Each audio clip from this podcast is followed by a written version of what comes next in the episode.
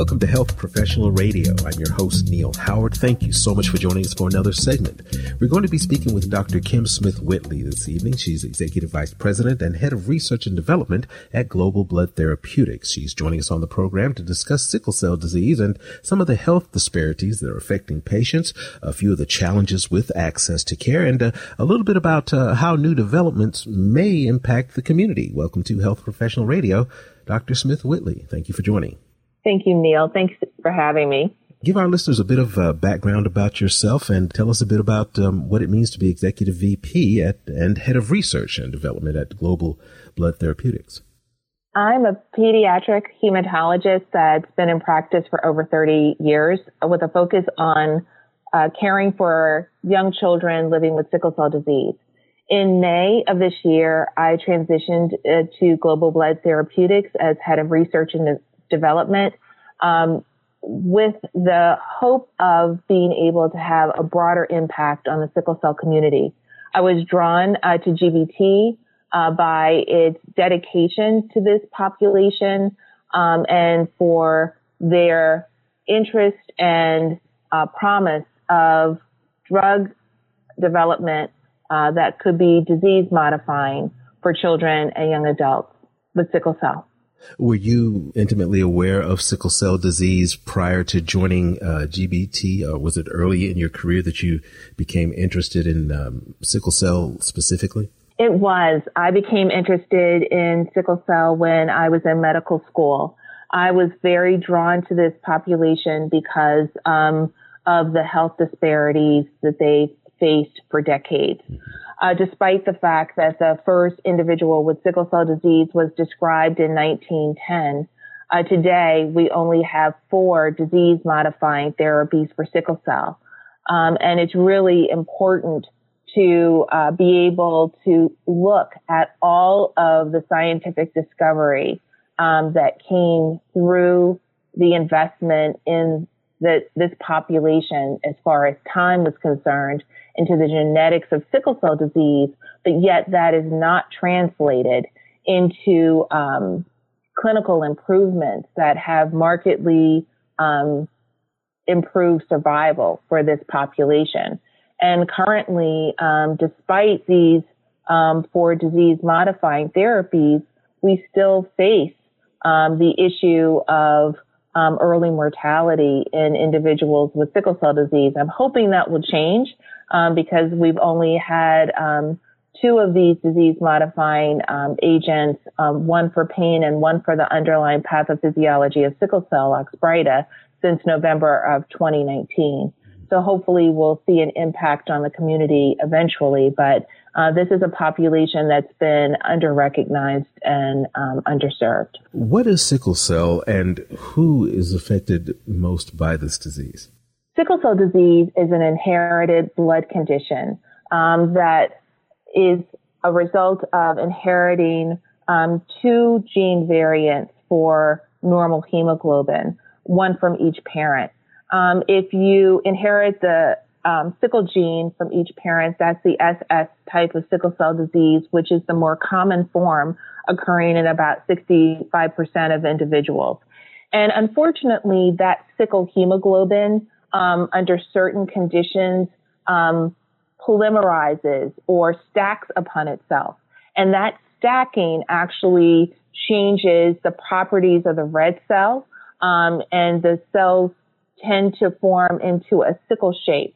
And that leads to early destruction of red cells or something, a process called hemolysis, and also another process called vaso-occlusion, uh, where you actually impede blood flow and oxygen delivery to tissues um, because of these blockages of small blood vessels and capillaries in the body. If that blockage occurs leading to the brain, that can result in a stroke. If that blockage occurs in a bone or a muscle, that can lead to unpredictable pain episodes. But over time, it results um, in end organ damage, and that's the primary cause of premature death in individuals with sickle cell disease. And who is mostly affected as far as far as uh, ethnicity or region in, in the planet, uh, things of that nature?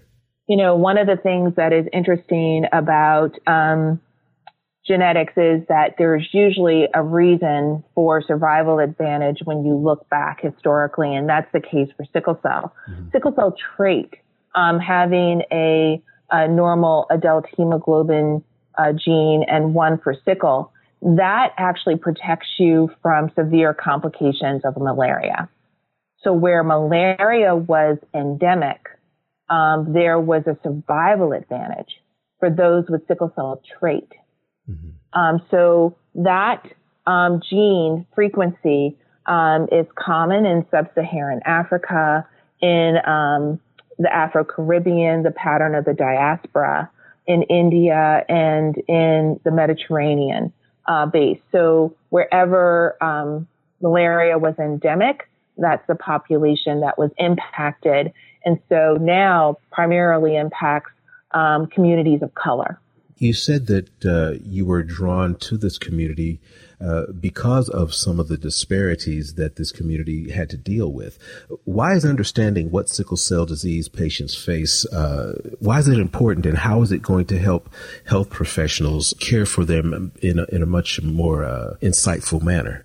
I think it's important to understand that this community has really not received um, the attention and the medical care that they honestly deserve. They need access to high quality care. And high quality care um, not only includes access to disease modifying therapies and novel therapies, but also um, access to respectful, compassionate care.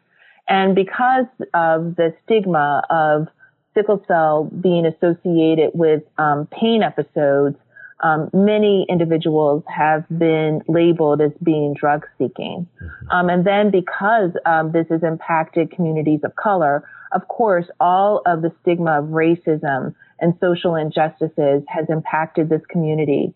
Um, just like it has other communities, but now we're dealing with a community not only um, of color, but then having a chronic illness on top of that has made the health inequities um, also prevail.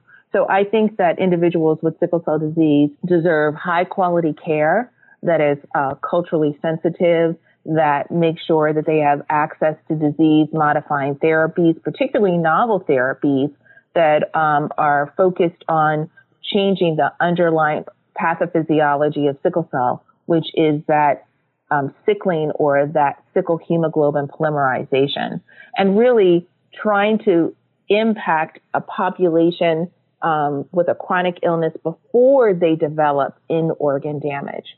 Um, so really being focused on trying to get um, therapies to young people that can continue across the lifespan. And I think that the healthcare community really needs to be aware that sickle cell hasn't gone away. I mean, many people believe that um, when sickle cell trait was brought to the forefront um, by the Black Panther movement um, and really the um, screening that was in the communities was abundant um, because the attention has fallen away to, from uh, from sickle cell. Many people just um, don't believe it's an issue anymore, and that's not the case. Well, where can our listeners go online and get some more information about uh, GBT and what you're doing to enhance health equity within the sickle cell community?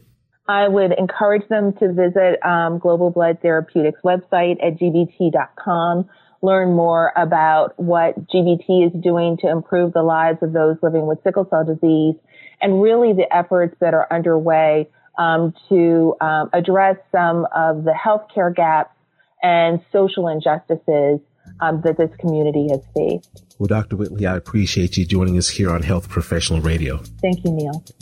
You've been listening to Health Professional Radio. I'm your host, Neil Howard, in conversation with Dr. Kim Smith Whitley, Executive Vice President and Head of Research and Development at Global Blood Therapeutics. Audio copies of this program are available at hpr.fm and healthprofessionalradio.com.au. You can also subscribe to the podcast on iTunes, listen in, download it, SoundCloud, and be sure and subscribe to our YouTube channel at youtube.com, Health Professional Radio.